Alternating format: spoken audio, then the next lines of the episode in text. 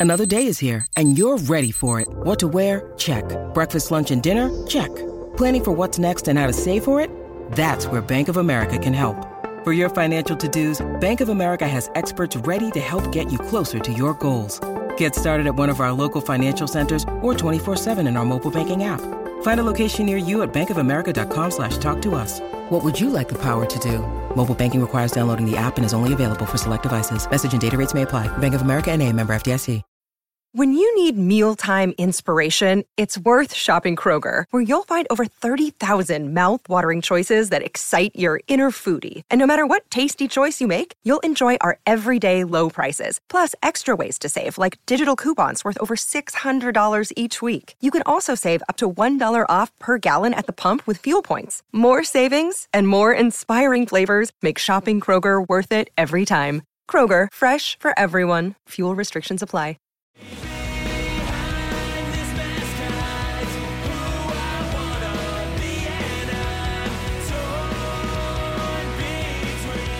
What's up, everybody, and welcome back to another episode of Straight Up Sabres, presented by the Hockey Podcast Network and the Charging Buffalo. As always, I'm Brendan. And I'm Taylor. And Taylor, the Colorado Avalanche have advanced to the Stanley Cup finals, and Tampa Bay has tied their series with the New York Rangers. So things are really, really heating up in the Stanley Cup playoffs. First, let's talk about Colorado advancing, sweeping the Edmonton Oilers for nothing in their series, an end to an incredible postseason run by both Connor McDavid and Leon Draisaitl. Taylor, what are your main takeaways coming away from that series and looking ahead for Colorado going into the Cup finals? So I think that as of now, the favor for Conn Smythe should still be Connor McDavid, uh, basically because of the the three rounds that he had. It's never happened. Uh, the last time a person that didn't win the Stanley Cup won the Conn Smythe was Jean Sebastien Giguere in 2003, Legend. but his team lost in Game Seven of the Cup. So like, there's that.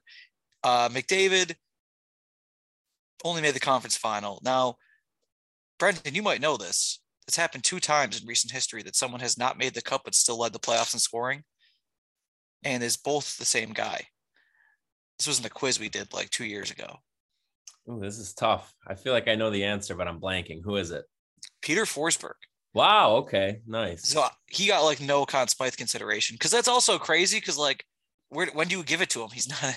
he's not at the game. Right. Gonna just be like, just in case. But I'm just saying, if I was a voter, I'd consider it. And then whatever you can mail it to him. It's not like you don't have his address. He finishes with 10 goals, 23 assists, and 33 points in only 16 games. Unfortunately, the series against Calgary, uh, I was not expecting that to only go five games. This series against Colorado, four games. He didn't get that many games to play. He was at over two points a game for the playoffs, and uh, unbelievable. The best playoff run I've ever seen. But I also have to give a shout out to Leon Draisaitl with one of the most uh, impressive playoff performances I've ever seen.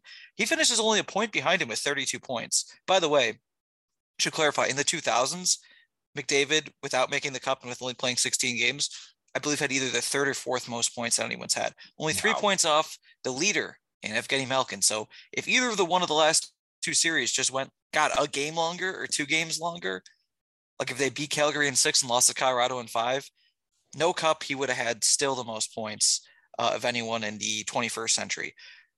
So Leon, right behind him, also ahead of multiple Conn Smythe winners from recent years, seven goals, 25 assists in 32 games. He was on pace for well over 100 assists over an 82 game season, but the way he played in the playoffs, which is unbelievable. 32 points overall. That's exactly two points a game. And what makes it more impressive is he had a high ankle sprain. Uh, wow. As of game six, and you could tell game six of sorry, game six of the first round against Los Angeles, and you could start to really tell in the last two games of the Western Conference Final that it was, especially in the last game, that it was really, really bothering. Me it was had been aggravated in some way, but he was dealing with it the whole time, and he was still easily uh, making some of the best passes we've ever seen.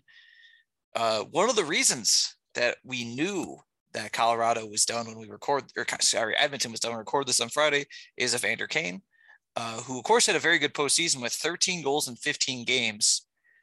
Nice to play with Connor McDavid. Uh, made an incredibly stupid and dirty play on Nazem Kadri in game three knocking Kadri out for at least a little while. I assume he is doubtful to to start the cup, which is unfortunate because he'd been having a really good playoffs and a very interesting playoffs to say the least. So that's something else. And then I just want to mention one more person at Edmonton, Zach Hyman had 11 goals in the playoffs. Wow. That is more than he had in all of his Toronto playoff runs combined. Good for him. Good for yeah, him. Yeah. Pretty wild, pretty wild. But yeah, moving on to Colorado, they've almost been overlooked, even though they're the favorite, just because uh, people were talking about how exciting and interesting Edmonton was, like all the things been going on. You know, you had McDavid's crazy pace, Draisaitl's pace just behind him. These other guys I'm mentioning, and then also you have Mike Smith, the most exciting man in hockey. it's easy to overlook uh, Colorado Stars because they're also a star-laden team. I guess there's a difference. Edmonton and the Rangers, who we'll get to later, I, what I would call stars and scrubs rosters. You don't see them in hockey that much. The Sabres tried that out about six years ago. Uh, the Rangers have like four of the best players in the world and uh, a whole pile of crap after that. Not not everyone, but it's not good depth. Whereas Colorado has some of the best players in the world and just depth all the way through. It's it's insane, and that's two sweeps now. They beat a very very tough St. Louis team that was getting great goaltending in six games. That's that's also wildly impressive. And just looking at some of these guys, I think the new favorite for Conn Smythe, um, in all likelihood, is, yeah, right. is probably Cale Makar. He's 22 points in 14 games. That mm. should not be overlooked. It can't be overlooked because just because how great McDavid's been. When is the last time you remember a defenseman playing at that kind of pace? Never. like it's insane. Yeah. So like off the top of my head, the last defenseman to win the Conn Smythe was Victor Hedman two years ago mm-hmm. in the bubble. Before that, it was Duncan Keith, who had 21 points. He, he was about basically a point a game player in the 2015 playoffs. Three goals, 18 assists, 21 points. Makar has five goals, 17 assists, 22 points in 14 games. Just crazy, just crazy. And I think the thing that's important to remember with Makar too is that obviously we all, you know, give him his props for his offensive ability, but goddamn, he is good in his own zone too. His control, his poise that he plays with. I mean, you know, look no further than the highlight that we all saw where it was the one-on-one with McDavid just burning down the boards through the neutral zone into a one-on-one with Makar. And he just makes such a simple and poised poke check to break up a play from a guy that again was playing possessed and is far and away the best player in the world right now. It's really remarkable to see a guy that, you know, this isn't like, this is like the, I, I shouldn't say this isn't, this is essentially like having the highs of like prime time Erik Karlsson on offense while also being pretty much just as good as in your own zone as well. I mean, it's it's pretty crazy to see what he's been able to do, and eh, you know, again, it's just uh, for a guy like that, like the sky is the limit. You know, I, I mean, it's it's funny to think because of just how good he is and how good he's been that this year was only his third season in the NHL his third year in the league, and he put up 86 wow. points this year. He's probably going to score 30 goals next year in the regular season. He scored 28 this year the guy is just out of his mind. He's 23 years old only. Next year will be his age 24 season. It's crazy to think that things are just going to continue to go up from here for him, but that is the reality that we're looking at here. And man, oh man, this guy is going to just be getting, you know, we'll see. He ends up getting the Conn Smythe this year, but Norris trophies are in, obviously in the conversation, but it's not going to be long before we're going to be talking about MVPs for him too. Yeah, I think he has real potential to be the best defenseman probably since Lidstrom. Yeah, that I would agree with the, that. I think also speaking of goal scoring, got to give a shout out to Nathan MacKinnon, 11 goals in 14 games. Yeah, that's what I was going to say. That's another thing that's kind of overlooked. Obviously, Evander Kane having 13 and 15, but he's done now. Uh, MacKinnon is someone that's had a ton of points in the playoffs in recent years and doesn't have quite the assists he had. I don't know why that is. I'm guessing it's probably a little bit of a that's just a circumstances thing. But yeah, 11 goals. And I guess I you got to shout him out as a, a potential Conn Smythe guy if they win. Because what if, you know, if he has like five goals in the cup and he ends up with like 16 goals, That's a pretty crazy playoff run. I don't Oh, know the last time that happened. So that that'd be something to to watch out for too. I think to me he's the only other guy I would think on Colorado that has a chance uh, to win Conn Smythe. Now here's a stat that is kind of crazy. Cale Makar and Devon Toews have both been in the lineup for 78 games so far this season. So they've played together 78 times, regular season and playoffs. The Avalanche are 63, 9, and 6, and have outscored their opponents by 121 goals in those games. oh Like video boy. game numbers, man. Yeah, it's absurd. I mean, basically, bes- besides their little stumble at the beginning of the season, Colorado's been insanely dominant, and it just seemed like the you know they didn't win the President's Trophy. I'm not sure how much how much that's going to matter, but in terms of thinking about them historically, they're easily the second best team in the regular season. But I think I would have argued going into the playoffs that they were the most complete team, the fewest question marks because uh, just going over this, some other stars in their team. Usually, when you're in the playoffs and you have a run like this, there's at least someone on your team that's not scoring, even if there's play, even if they're playing well. But you have Landeskog has eight goals and 17 points in 14 games. Rantanen has five goals and 17 points in 14 games. Kadri had 14 and 13. So that is five guys that are over a point per game in the playoffs. That's crazy. And that's not even to mention uh, Artturi Lehkonen, who be a great, great trivia question to answer someday. Two years in a row for different teams scored the overtime goal to send his team to the Stanley Cup final.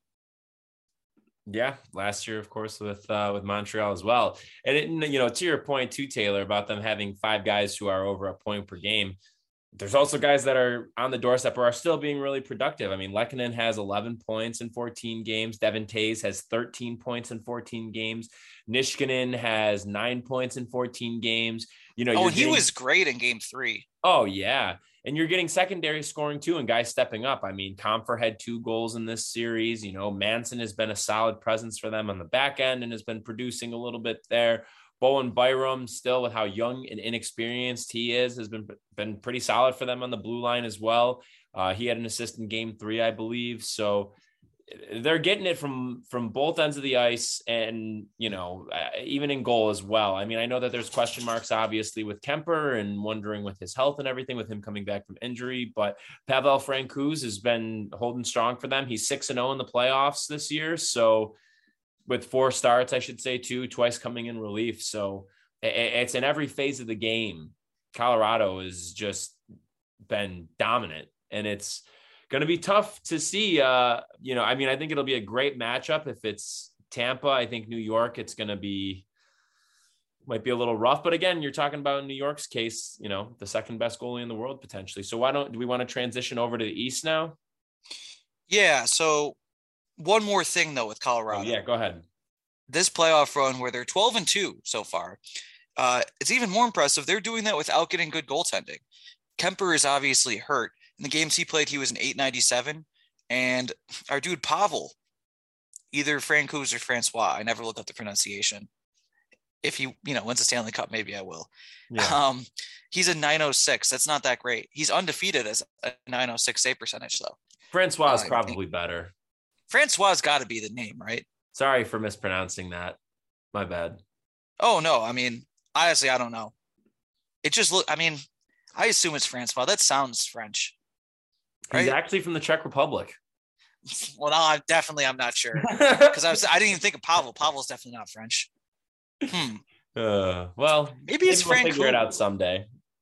Yeah, I don't know. Let's just Yeah, anyway. for now. He may or may not be the starter in the cup. We'll see. If Uh, anybody who's listening knows the correct pronunciation, keep it to yourself. We don't want to know. um, but yeah, it's it's the total opposite of what's going on in the East. Like they're not they're not getting killed by their goaltending, but they're not getting. I don't know if there's been any games where it's like, wow, the goaltending really did uh, their opponent in that night because they had games, especially in the first round against Nashville, and and maybe even recently against Edmonton, uh, game two, for example. But that's just like their defense just absolutely slamming the door shut.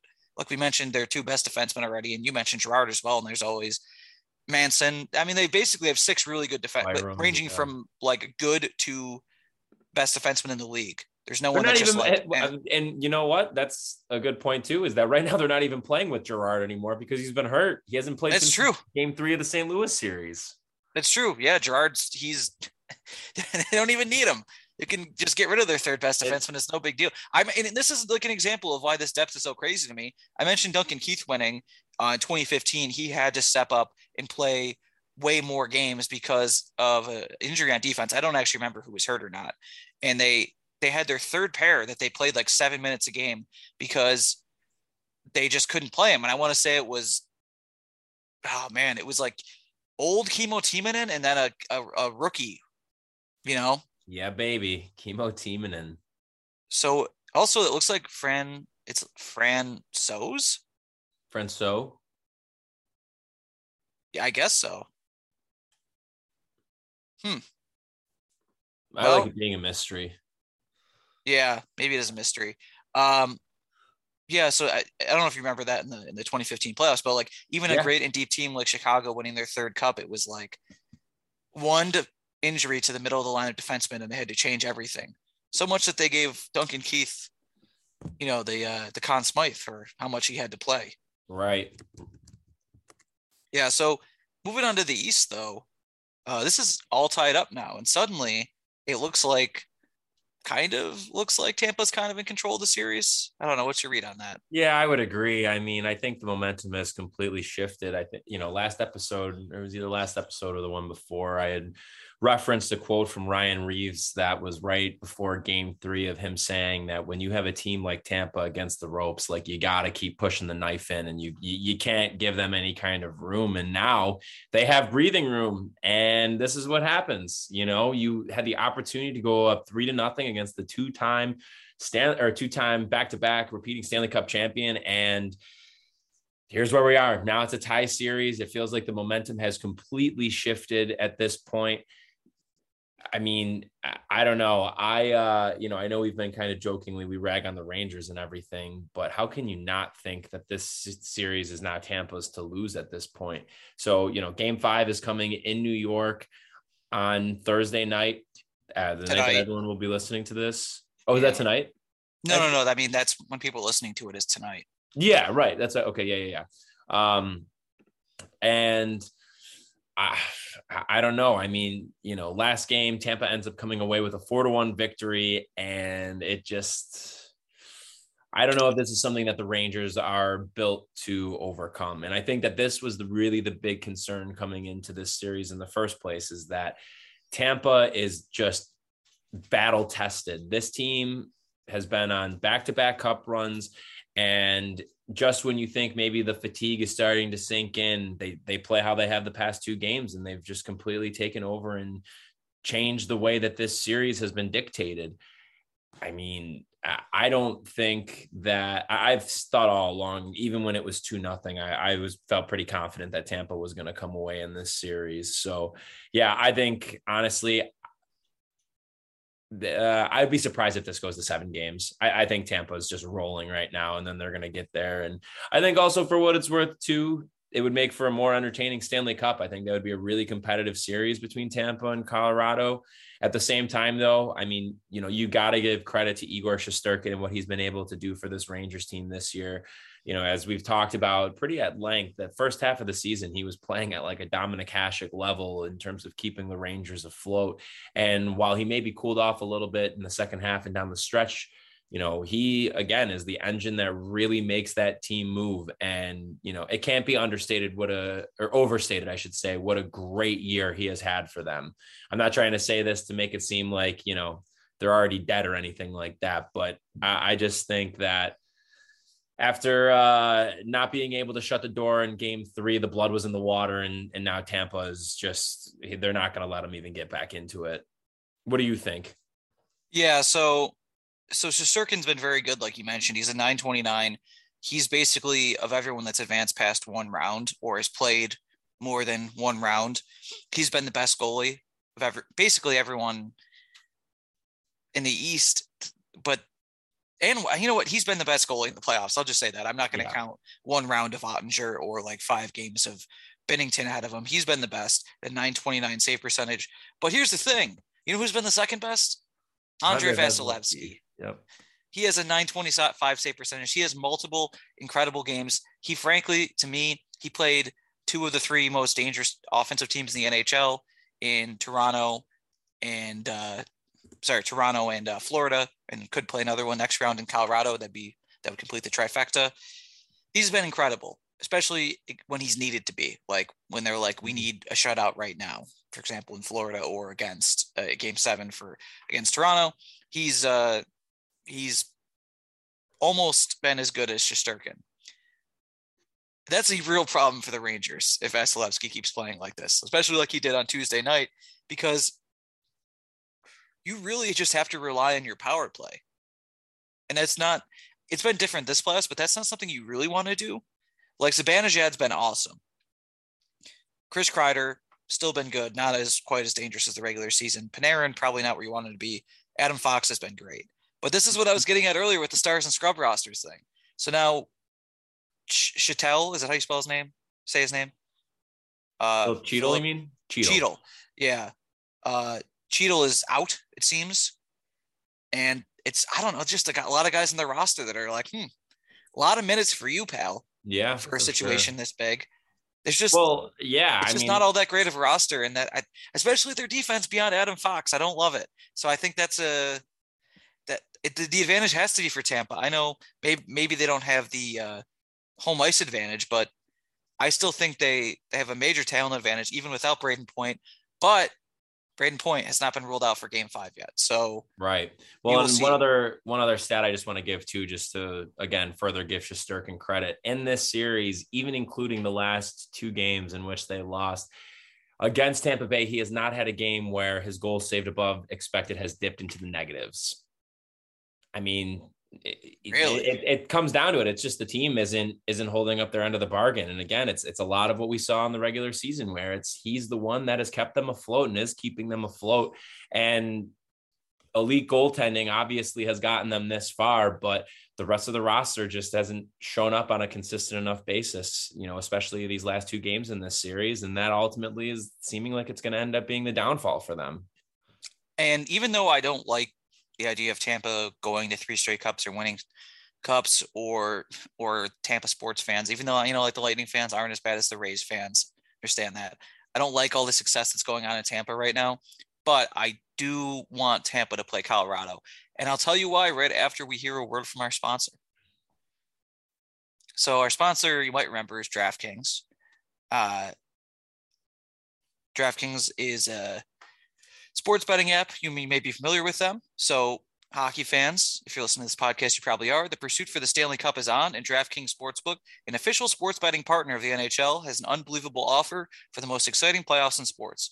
New customers can bet just $5 in any team to win. You get $100 in free bets no matter what, win or lose. So, are you looking to turn a small bet into a big payday during the playoffs? With DraftKings same game parlays, you can do just that. Create your own parlay by combining multiple bets like which team will win, how many goals will be scored, and more. It's your shot at an even bigger payout. DraftKings is safe, secure, and reliable. Best of all, you can deposit and withdraw your cash whenever you want. So, download the DraftKings Sportsbook app now. Use promo code THPN. Bet $5 on any NHL team to win. You get $100 in free bets no matter what. That's code THPN at DraftKings Sportsbook, an official sports betting partner of the NHL. Minimum age and eligibility restrictions apply. See show notes for details and responsible gambling resources. So here's the thing with the NHL. I was actually just thinking about this. It kind of hit me. I was thinking about the era we grew up in. We were born into this era. We started watching hockey in this era. It's, it's our first memories. I would say the era was dominated first by the Red Wings and then secondarily by the the Devils, Colorado, and then if you want to give a fourth team, that would be the Stars. And here's what I noticed there was a shocking lack of those teams actually meeting in the cup. A lot of good conference finals, especially among the Wings, Avs, and Stars. Mm. Maybe it's just because it was just New Jersey, but like I was thinking about it, I was like, yeah, New Jersey and Detroit met in 95. Big disappointment though. It was a sweep. It was not a good series. And it was it was weird. It was not it, it was a weird non-dominant sweep. You don't really get those a lot. It was not like the sweeps that would come after were four straight sweeps, and there hasn't been a sweep in the in the Stanley Cup since. Uh, Colorado gets a for the first time in 96. So I would say, by the way, this era runs 95 to 03. I think you would agree with that. And then Detroit keeps being good after that, but that's a different Detroit team. Right. So 96, the Avalanche, their first year as a team, they make the cup and they play the Florida Panthers. Big disappointment. That is a dominant sweep. 97 and 98, Detroit finally, finally, after all this time, makes it back to the cup. They do it in back to back years, and they are just sweeps over the Flyers, who were pretty good and would be the fifth team in this era, I guess, if they had more reliable goaltending, and the Washington Capitals, who sucked. They unfortunately beat the Sabres to get there. Uh, swept both of them. 99, the Stars make it now. They finally break through. And who do they play? The Sabres. I know Hasek made that an interesting series, but come on, I mean, I'm sure people were looking to see so a team with a little bit more star power than the Sabres. 2000's a little better because it's Stars versus uh, the Devils. Devils. Unfortunately, that was just if you remember it, that's there was I believe a, a game in that series where one of the teams had like six shots. I believe think it was today's the Stars. anniversary of uh, Modano scoring in triple overtime too, if I'm not mistaken. Today being Wednesday, Uh, in that cup, what what game was that? I think it was Game Six, wasn't it? That extended it to Game Seven or Game Five. Maybe it was Game Five that moved it to Game Six. Must be because yeah, because the it was a six game series and uh, Jason Arnott scored the winning goal. So then that's what it, it was in Game overtime. Five. Excuse, I forgot which one the triple overtime was, but that was yeah, Game Five. Then Modano ends up scoring the game winner. Oh, okay. Interesting. And then like, all right, so you move on to a 01. That's a great matchup. Seven games, Ray Bourque wins, very memorable. But then you move on to the next year. Detroit finally uh, doesn't get upset. And what happens? They play Carolina.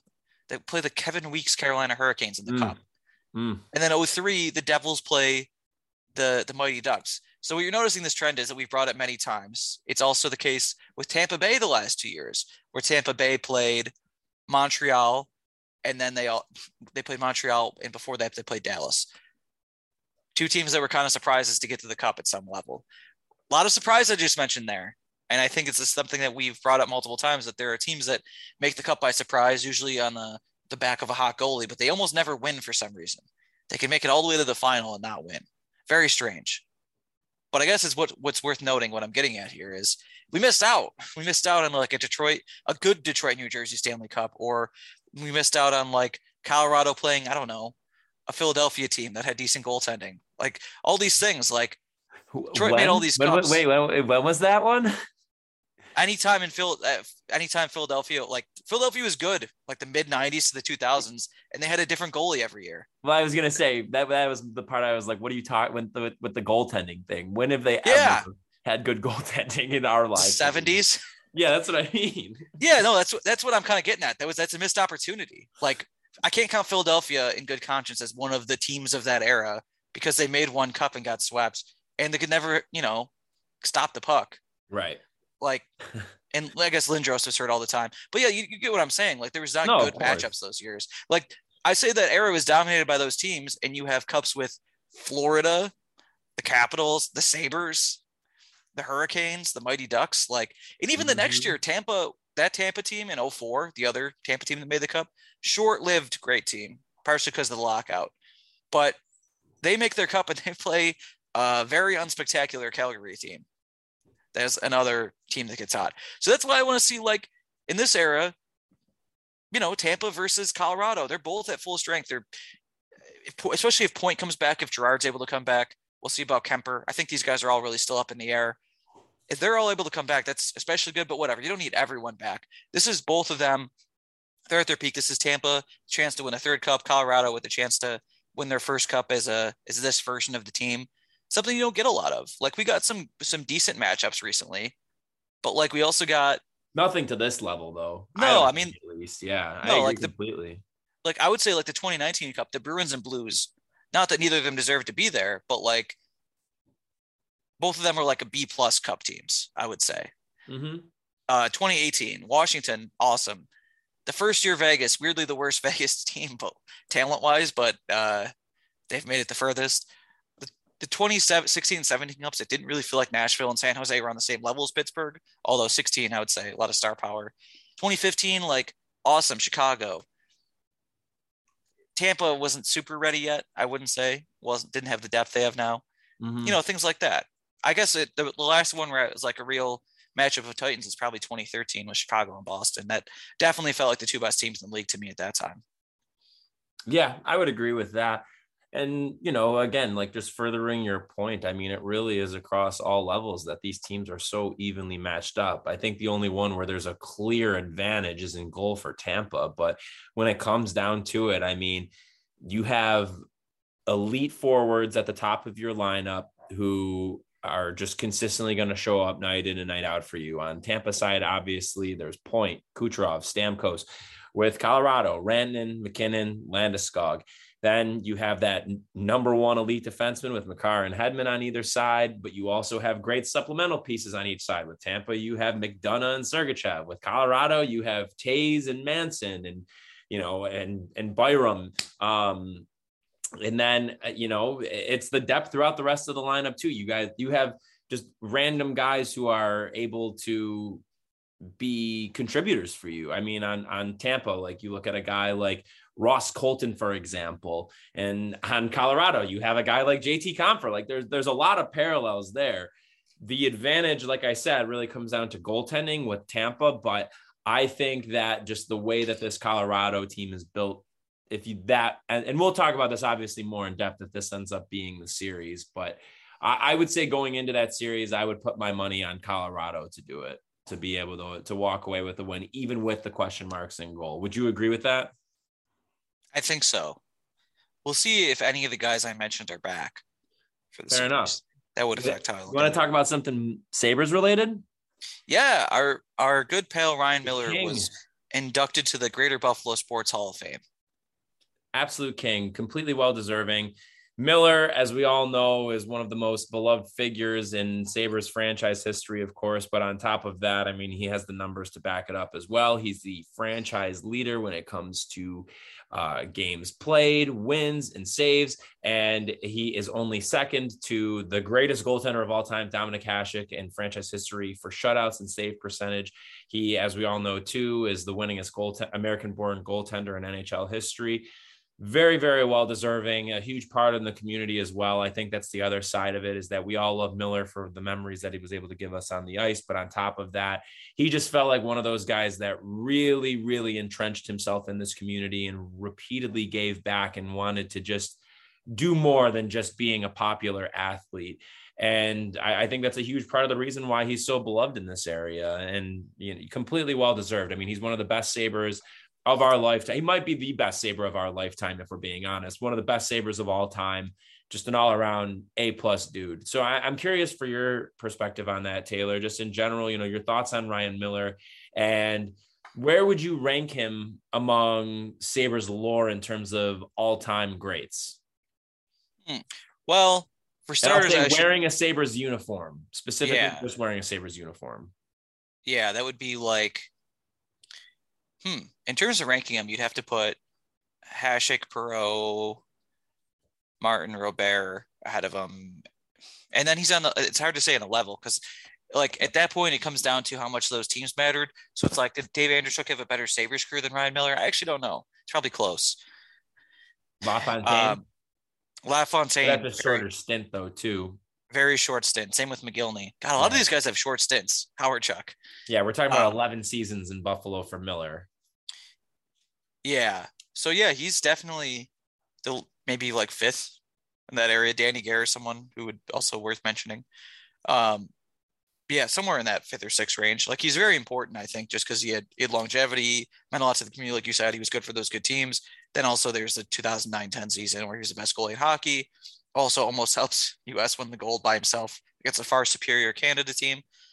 So that's all uh, very impressive. Uh, so you know, I think our uh, I, we've gone over Miller a lot recently, especially since he retired last year. But it, I, would like to shout out the Greater Buffalo Sports Hall of Fame too, because they do a really good job. When I was with um, interning with the news a couple years ago, I did some features on their inductions, and they really go all over the place. They don't just they're not just uh, professional sports. So like they have Bills and Sabres that are inducted, and those Bills and Sabres will show up, and they'll be with their with like a former high school basketball coach or a former star from around here, like like when I did the the features, like one of the people that was getting in was um a guy named Erik Schlopy, who was a Hamburg native who was an Olympic skier. and is married to Summer Sanders. Probably how you would know him more. That's why Summer Sanders is a Bills fan, if anyone was ever wondering. Um, so Shout out Summer ju- Sanders, big fan Oh, of the yeah. pod. yeah, I'm sure she is. So it's just it's a really cool organization and what they do because they really pay attention to high school, college sports around here. Mm-hmm. Uh, the Bandits, the Bisons, the Sabres, and the Bills. Maybe someday the Beauts. Yeah, well, and, just to again, just further emphasize your point there, we could go through the 2022 inductees. So you have Jeff Anastasia, who's the winningest boys basketball coach in Western New York history From Olean, right? High school, correct? Yeah. Yes. Uh, Gordy Bacatti, who is a four sports standout at Lackawanna High School. Um, let's see, the Cott family, who multi-sport stars, best known for their talents on the baseball diamond. Jim Hanley, sport fisherman and successful TV host. Bob Kauffman, three-time NBA All-Star, who starred on the hard court for the Buffalo Braves. Cora Livingston, pioneer of women's professional wrestling. Don McMahon, tournament director for the Porter Cup and Niagara Falls Country Club. Of course, Ryan Miller, as we mentioned. Jim Nowicki, founder and race director of the Subaru for Mile Chase. Emily Regan, uh, Olympic gold Oh. medal. What's that? Yeah, from Nichols, right?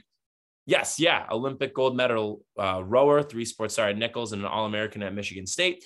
Uh, Susan Shlopkoff, who is an award winning equestrian trainer. And then. Tim Winn, who is a two time Western New York boys basketball player of the year uh, at LaSalle High School. Also a Bonnie. In a Bonaventure, he took them to the tournament in 20 or 2000, actually. Yeah. So that's, Yeah. a, that's a great point. That's really cool. win. I appreciate that they do that for sure. Yeah, very cool. Yeah, congrats to Ryan Miller. And this also reminds me of my one of my pleas to the Pegulas. Bring back the Sabres Hall of Fame. Ryan Miller should be in that. That's what I was going to say. I think that that just leads to the greater conversation about the Sabres needing to revamp that. You know, you've we've seen at least more and more how they've been getting a little bit more engaged with some of the alumni, the amount that they had come back for, you know, Rick Jeanneret's banner raising ceremony when they did the the decades nights last year. They had guys come back who played in each respective decade, which is great, but there's just so much more that we can do. And now it's, you know, it's made sense, especially throughout the entirety of the drought, because it's like, okay, well, the on ice product isn't great, but give fans something to at least be excited about. Now we're getting to a point where the momentum is getting there with people getting excited about the Sabres again. So this, even though it was the perfect time for the past, you know, whatever, 10 years, now it seems even more like it's the perfect time because people are getting more and more engaged with the team again. And so I think there's a lot of guys that are overdue from that that you can consider. I mean, Ryan Miller for sure, but even looking back at some of the other guys, like is Miro Shatan in the in the Sabres Hall of Fame? No, I mean, he probably has a case for it right there. You know, we've talked hundred about yeah, we've talked about Briere and Drury being a possibility. Maybe you get you get Brian Campbell involved. Um, you know, there's just so much they can do. And then also on top of that, too, I don't know if it's something that happens, you know, within the next year or two, but I I still think that it's absolute. I know the Sabres have too many numbers retired. I get it completely. If you could take down a couple guys, like I don't know if Danny Gare necessarily needs to have it, even though he's obviously an all-time Sabre great, but like it's worth having the conversation about Ryan Miller getting his number retired here. Yeah, they're probably not going to unretire anyone's number. Well, no, of course not. But like that's what I mean. they- that shouldn't hold them back. they famous. Well, I was. I guess we'll see when they move to a new uh, Bills arena, uh, Bill Stadium. Will they bring all the retired numbers or all of them minus one? yeah, I have a feeling 32 might open back up. we'll see. Or wait, is that even retired? I know he's on the wall actually, but he's not. That number is not retired, is it? No, no, I should say yeah, an, an honored number because in, in football they would never be able to retire all those numbers. They're just Right, billion- right. there's like a billion people on the wall. remove and, a like, name from the wall, Brown is not up there. How how annoying is this? What's That that? there's there's a billion people on the wall and there's no Ruben Brown or Eric Moulds. I know like Eric Mhm. Moulds, he was you have to he's great without any qualifiers, but you could also just throw in the qualifier that he was being thrown to by like Todd Collins, Rob Johnson, Doug Flutie, Noodle Jones. Bledsoe. Yeah, not a lot of great quarterbacks throwing to him. But like Ruben Brown was just no qualifiers. He made eight straight Pro Bowls. I don't remember another Mhm. Bill making eight straight Pro Bowls. I can't think of Retire anything. Ruben Brown's number. That's insane. Dominant. Yeah. He still lives in the community too, doesn't he? Oh, does he? I didn't know that. I I, I know like he, he- does. he played elsewhere um, a little bit after he was with the Bills, but maybe he's back. I don't know why I thought he was for whatever. I could be wrong on that. Somebody could fact check me, or I'll have to look that up. But Yeah. yeah. Well, anyways, though, Taylor, do you have any Go Ryan Miller. Oh, go Ryan Miller. Do you have any recommendations for the people? Um, one thing is a, a reading recommendation. It's actually just something I was going to bring up. Once again, we were featured uh, in an interesting way in a Down Goes Brown athletic article, which was creating a starting lineup for every team based on guys who didn't win a Stanley Cup with you, but went on to win a Stanley Cup somewhere else. So do you understand what I'm saying? Yeah. Okay. So who was? How are we uh, featured? Who was on there? Oh boy, we had a really good one. We were one of the best ones. Yeah, so it's a hard one because it's like this person cannot have won a Stanley Cup before they got to your team. They can't win with you and they have to win somewhere else and they have to have been good with your team and played a little while. So the obvious one, Hasek is there, of course. Um, Mogilny is there. I'm, drawing a blank on who else is. Oh, well, let me think here because one that drew uh, kind of like drove me insane is that Shatan wasn't even in the starting lineup because how good it is. So the defenseman was Richard Smehlik and Brian Campbell, I believe. Smellick won a cup. Yeah. Oh, three. I actually should look this up now so I don't sound stupid because I'm, I'm forgetting someone very obvious here um, with the forwards. Well, Andreychuk. Andreychuk won a cup too. Right. Of course. Wow. I guess I did not realize that Smehlik ended up winning one. Yeah, he was kind of an extra guy. I don't. I had no idea before. Um, I even uh, looked at it, but yeah, I'm looking at it now. So it's kind of insane, like how good the Sabres are. Considering the Sabres, you know, we're not an original 16, so it's it's uh it's not the easiest thing in the world to to put together this team. But God, we were so much better than most of these other teams. I mean, Hasek helps, but I'm forgetting the center here. I believe. Hold on, I'm looking at it now though. I think uh the a pretty good one. The Kings are actually pretty good on this. Flyers, Flyers are surpri- unsurprisingly are, are pretty good as well. Oh yes, of course. Ryan O'Reilly. How could I forget? Ah, O'Reilly, Chuck, and Mogilny, Campbell, Smehlik, and Hasek. So I got everyone but him. And here's here's a some pretty wild ones. No Shatan, no Vezina winner Tom Barrasso, wow. No Uwe Krupp. Mm. Although, would you put Uwe Krupp over Richard Smehlik? God, that's a question right there. Um, no, no, no. I don't know. Krupp is he played for a while and was interesting. Yeah. Cooler name. Well, they both have cool names, but Mm. Yeah, it's it's really wild. So Smehlik was like a really really solid defenseman for a long time. Campbell, longtime player and an all star, not going to be a Hall of Famer, but like he's the kind of guy that if he played for one team long enough, definite team Hall of Famer. And then like Mogilny, 76 goal scorer, Andreychuk, 600 goal scorer, Ryan O'Reilly, Selke winner, and Hasek, the greatest goalie of all time, and Tom Barrasso, uh, Vezina winner. It's wild. Like let's compare it to this: a team that's only four years younger than us, the Capitals. Their team is forwards Bob Carpenter, Ryan Walter, Nick Kypreos, defenseman Scott Stevens and Sergei Gonchar, and goalie Cristobal Huet. Jesus, Cristobal Huet. There we go. Yeah, I mean, and he barely played for them. Like Stevens is great, but and actually they're both their defensemen are great. But yeah, that's terrible forwards and Cristobal Huet and that like it's a team that's almost the same age as us. It's wild. Yeah, we should really uh, do something about that. and Maybe win a Stanley Cup. Yeah, that wouldn't change it, unfortunately. It wouldn't, but there'd be less guys that you'd be able to pull from if you did this same exercise in a few years. Yeah, that's true. That's more what I mean. Oh yeah, man, wild how many guys have gone out of the Stanley Cup. I had not realized. Crazy. But yeah, so a- actual recommendation. Um, should I recommend a show or TV show? Well, you know what, TV show finale that I'm thinking about is coming you up say next should week. you recommend a show or TV show? Sorry, TV show or movie. Oh, Uh, for yeah, I do uh, both. Do both. no, you know what? I'm gonna save the TV show stuff because the season's not over. Who knows? Maybe the finale will be terrible. So let's go with a movie. Uh, I watched this for the first time. Michael Mann classic Thief. Uh, you know, might know Michael Mann best for Heat, which is a uh, one of the one of the greatest uh, American films of all time. Thief also great. Stars uh, James Caan as a thief. Uh, interesting labor undertones to this movie, and it's uh, it's a great time. You know the the kind of picture they don't make anymore. A lot of time spent in diners, a lot of a lot of grimy fellas, some interesting uh, relationship stuff. So I thought it was good, and it's on uh, Amazon Prime for free, I think. Nice. So I'll have more coming up because I have two TV shows to finish that, that'll be done this week, uh, and then it's going to be a busy movie month. I should have every episode. I should have a new movie, hopefully, or Ooh, TV show. Let's go. All right, that's really cool. Then nice. Yeah, I don't really have one right now just because I'm in the midst of watching a few shows that I need to finish at this point. So one of which is like on a new season right now, but I'm not all the way caught up to that yet. Even so, once I get with the boys, I I have been really liking that. I know I the boys. about that. You need to watch that, Taylor. You, I think I that'd know. be really up your alley. Um, someday.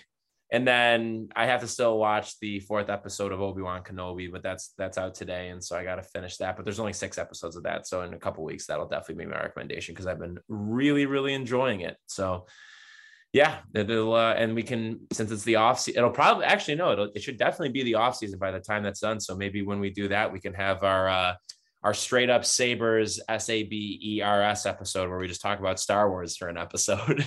Oh wow. So we'll see. Stay tuned, fellow Star Wars fans. Maybe we'll do that and can get mad at each other about Star Wars. It'll be a really great time. Actually, our Star Wars opinions, I think, are pretty in line for the most part. I don't think they are, if I'm being honest. Really? I don't think that in line. Not really. No.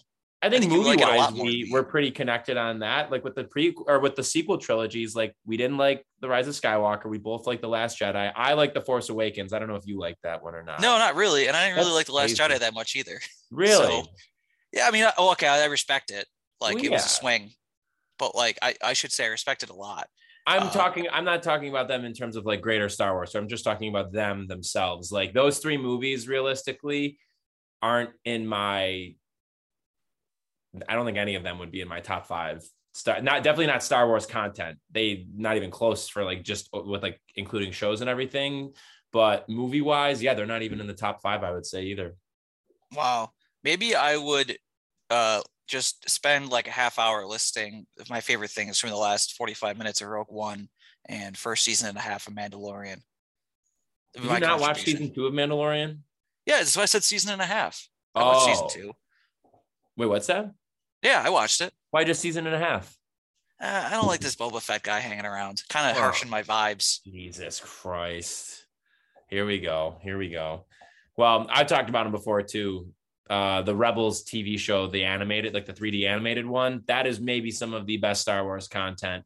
And I know people think that when you hear animated, and anybody who is a fan of this show, which I have so many friends who are also, always has to preface it by being like, just because it's animated doesn't mean it's a kids show because it's super not. It, I mean, it, it's you know whatever, but like there is some graphic, wild stuff that happens in that show, and it's really good. And they are now bringing all of those characters into live action, like an Obi Wan Kenobi the Grand Inquisitor, for those of you who've been watching, that guy was introduced in Star Wars Rebels. Um, the ah- Ahsoka who showed up in The Mandalorian, she started in Star Wars The Clone Wars and was also in Rebels. And then a bunch of characters from Rebels are going to be in the Ahsoka show that's coming out next year, which is essentially going to be a continuation of the animated series. So if you're looking for something, uh, something Star Wars, Kenobi's been good so far, but I, I definitely recommend Star Wars Rebels because once you, that's one of those shows where it's like the first season is really them finding their footing, and then the finale of the first season is really good, and then from the second season all the way through to the end, which is the fourth season, it is like prime time, really really great stuff a lot of really good crossovers, bringing in you know characters from the original uh, movies as well, like Vader, Leia's in it a little bit, Lando's in it, so very cool. While also introducing some new characters on top of that too that are very interesting. So definitely recommend. But we'll talk about Kenobi when uh, Obi Wan Kenobi when it gets there. You should really watch it though. I know you haven't yet, but you should. It's been pretty. We'll see. I, I got to check with my Star Wars people. Am I not your Star Wars people? Well, in some ways, I think if I had a question about the Star Wars greater universe, you'd be the first person I ask. but not for recommendations because you just recommend everything. Not I gotta get people that'll tell me not to watch stuff. Ugh, I mean, there's stuff I would tell you not to watch. I mean, Did you tell me to watch Boba Fett? no, okay. no. Well, you recommended it like two months ago, I think. I I don't know if you recommended it recommended it once me, the though. Mandalorian showed up. Once he Oh, showed up yeah, in the I show, do then like I was like, okay, this is sweet now. I mean, it wasn't that bad anyways. Like, I don't know. I'm I think the difference too, and this just comes to movies in general, is that you're a lot more critical of things than I am. A lot of times I just watch stuff. and I don't mean that in a bad way. I just a lot of times, like when it's stuff that I like, or generally speaking, I just watch it to just try to find some enjoyment in it. And I more so focus on the things I like rather than what I don't like. That definitely is not applicable to like the Rise of Skywalker, like episode nine, for example, because there's definitely a lot more that I didn't like about that movie than what I like. But for the most part, like especially with Marvel and stuff, I know you and I have a lot of disconnect with that because a lot of times it's just like if they do some things differently and it's a good story and there's good acting performances and just like there's something that makes it stand out a little bit more then like I can get down with it. Whereas I feel like in general, you're a lot more of like a movie person than I am. And so you watch things with a little bit more of like a critical eye and like look to like point out things that should have been done better or differently. Would you agree with that? Yeah, but I still do like most things I see. I I most part. disagree with that. Well, here's the thing I've seen 14 new movies this year, and I like 13 of them. Really? What was it Yeah. for last year? Um, I well, I saw last year was weird because movies didn't really come back till like June, but I saw like 50 something before the year ended, or maybe I saw 50 something before the Oscars happened. I don't know. Either way, it was at least I would say enjoyed enough, like more than two thirds. It's not bad. Yeah, like really, like last year really was a dumping ground in some ways. like after COVID, it was like, oh, get this shit out of here when people start Mm. going to the movies. And this year shaping up to be a lot better, especially this coming month, hopefully. But yeah, I don't know. Like, I, th- I still think it. Like, I enjoy most of it. Like, I'm definitely more critical than you, and I'm probably more critical than a lot of people. But I also think that I'm a lot less critical than other people who watch a lot of movies Right. like i end up not especially since i keep track of all you know how, how i grade all the movies i watch like on letterboxd i don't i look at other people who watch a lot of movies and they're way more critical than me like i i think if i looked at my letterboxd stats right now like i would say like 15% of the movies i've watched on there i've given uh, between zero and two and a half stars and the rest have gotten between three and five Okay. Okay. but like, yeah, I mean, I guess it's more critical of like the huge budget stuff because there's so it's so concentrated now and there's so little mid-level stuff and it takes up so much oxygen that's like if it's all we're gonna if it's all this gonna be in the culture or these these things then like pe- people I, I think have to be more critical of it the other thing though is like with marvel stuff is like i don't know i saw the first iron man in theaters so it's been a while so like maybe i'm just tired of their shit Nah, that could be true Maybe- too. I, I was mostly just surprised. Like the one that really jumps out to me, like that we had a pretty decent disconnect on. I didn't think it was like crazy over the top, incredible or anything like that. But I liked Shang Chi, and I know you didn't really like that one. And Spider Man. Actually, Spider Man is definitely the biggest disconnect we've had. One yeah but are you more surprised by spider-man or shang-chi What that you didn't like it? yeah honestly i would say shang-chi just because of the fact that i could i could probably sense from a mile away that you would have been like of course that they were gonna of course toby and andrew mcguire were gonna be in it like or, I didn't realize it was a surprise to everyone else. I thought that was a determined no i'm not saying that i think people generally speaking knew or had an idea that it was like a, a real possibility or was probably going to happen but like I didn't because even though I knew that happened, I didn't let that take away of the excitement for when they were revealed to be in the movie. Like, I don't care; it was still cool, you know. That but That's not what I didn't like, but like, yeah, I mean, um, the thing But is with I thought Yeah, I- Shang-Chi, though, I was just going to, I'll just say, though, I thought Shang-Chi because I admittedly think that there were more. I understand some of the criticisms that people may have had with like Spider-Man in terms of them like not leaning into like the multiverse stuff enough necessarily. And I know you had some other things too, but Shang-Chi, I just thought was like youth. I, I know you had said when we had talked about it after like we were walking out of the theater that you felt like it was just like typical formulaic like Marvel. I disagree with that.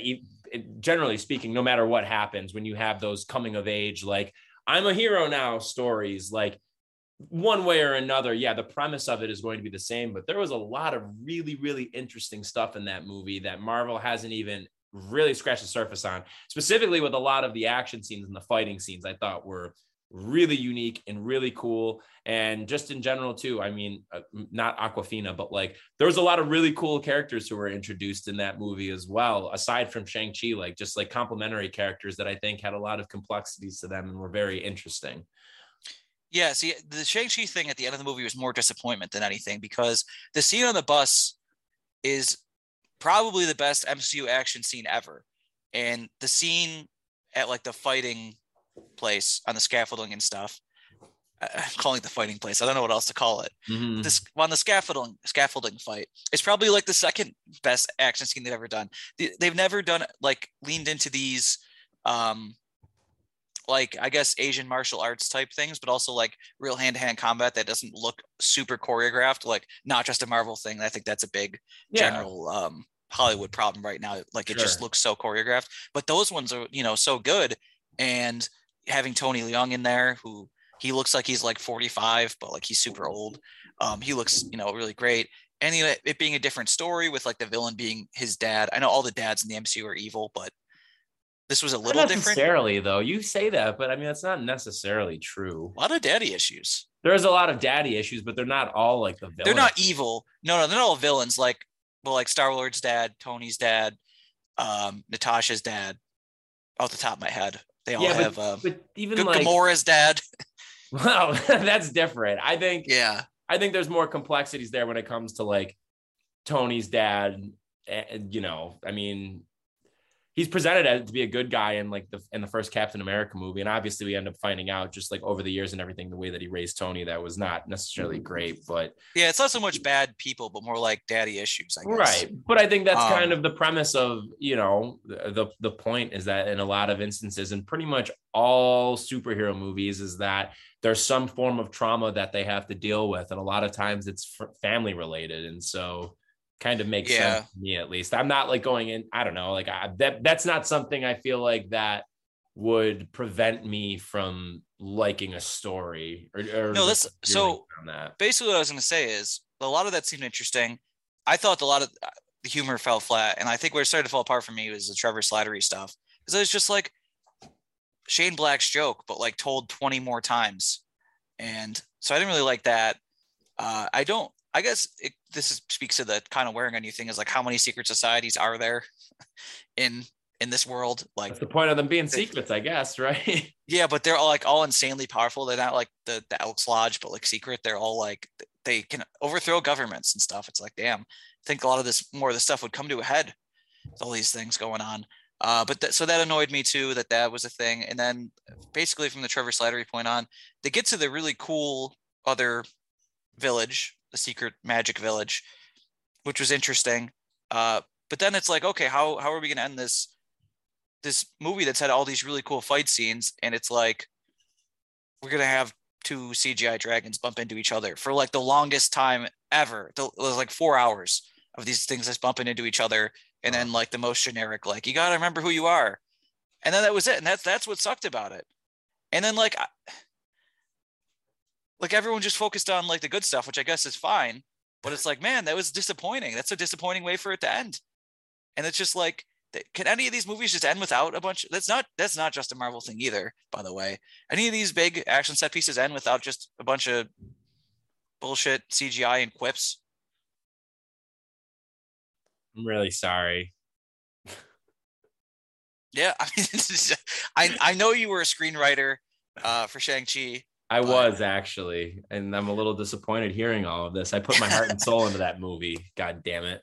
Yeah. Well, see, you know what's a lot more interesting to talk about? Uh, the. Eternals, because that movie was fascinating. Oh, your favorite. That's probably your favorite Marvel movie, right?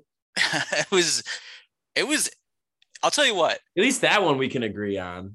Yeah. Well, I also think that movie was interesting because it's like, it, it's the kind of movie that you don't see a lot anymore. Maybe you do. Like it makes you wonder, like, why did they do X? I think a lot of bad movies now, big ones are like, you know exactly why they did X. Why did they bring Daredevil into the first scene of the new Spider-Man movie? So people would clap and be like, I can't believe they thought of that. the easiest fucking thing in the world to think of. Oh Um, God. Like all those you are a Like, thief of joy. but like that, I think it's so obvious why they do these things that go wrong. I mean, in some way, Rise of Skywalker is interesting in that way, but also I know why because it's because J.J. Abrams didn't get to tell the story he wanted to all the way through, and then they he wanted to be a dick the about it. original director for that. Oh, yeah, Trevor. I could do a whole goddamn episode about why Colin Trevorrow should have just been the director of that, or they just shouldn't have had Abrams come back.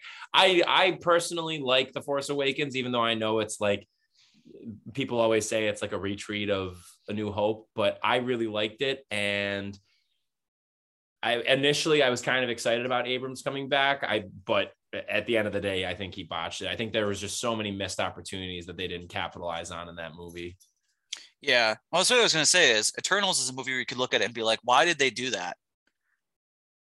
That is it's such a bizarre movie. And it's like not made by some nobody, it's made by an Oscar winner. Now she'd Yeah. never done anything like helming a project like that, but just to be like, why?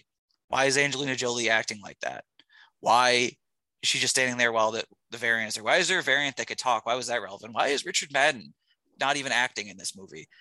Why did they have that guy Fatso or whatever his name is go to Hiroshima and like cry about humanity wasn't worth saving in what's ostensibly kind of a movie for kids and families. Mhm. Like, Mhm. why why did they do all this? And then why? Oh man, why did you why the whole plot line with Sprite? What was up with that? All of it, yeah, it's it's bizarre. know. It's, it's a bewildering know. movie. They're gonna do another one. Good for them. God bless right. them. Well, we'll we'll save these conversations further for another day. Do you have any last thoughts you'd like to share? um, no. Ryan Miller is our mutual random Sabres player of the episode. I think we can both agree on that as well. Yep. All right, everybody. Well, thanks for tuning into this episode of Straight Up Sabres presented by the Hockey Podcast Network and the Charging Buffalo. Make sure you're checking out both the presenters of this podcast on their respective websites. Whatever streaming platform you're currently using to listen to this episode of Straight Up Sabres, make sure you're also going and checking out the other great shows a part of both of our networks and follow them on social media as well. Make sure you're following us on social media Facebook, Twitter, Instagram. You can find us Straight Up Sabres. And last but not least, head over to DraftKings, use that promo code THPN and take advantage of great deals. We'll be back with a brand new episode on Monday, everybody. Have a great rest of your week, a great weekend. This has been Straight Up Sabres.